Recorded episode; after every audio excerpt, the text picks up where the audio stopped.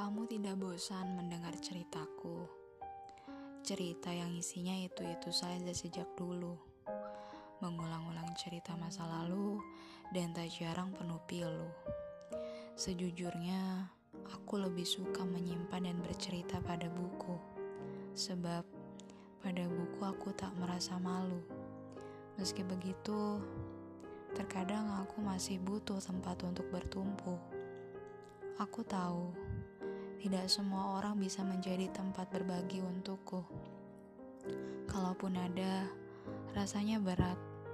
Bukan karena tidak mau, hanya saja aku tak mau membuatmu jemu akan ceritaku. Lebih daripada itu, aku tidak ingin orang lain ikut larut dalam sendu.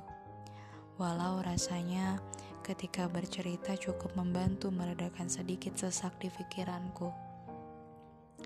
Aku pasti akan bercerita jika aku rasa itu perlu, tanpa harus kamu bertanya apakah aku baik-baik saja hari itu.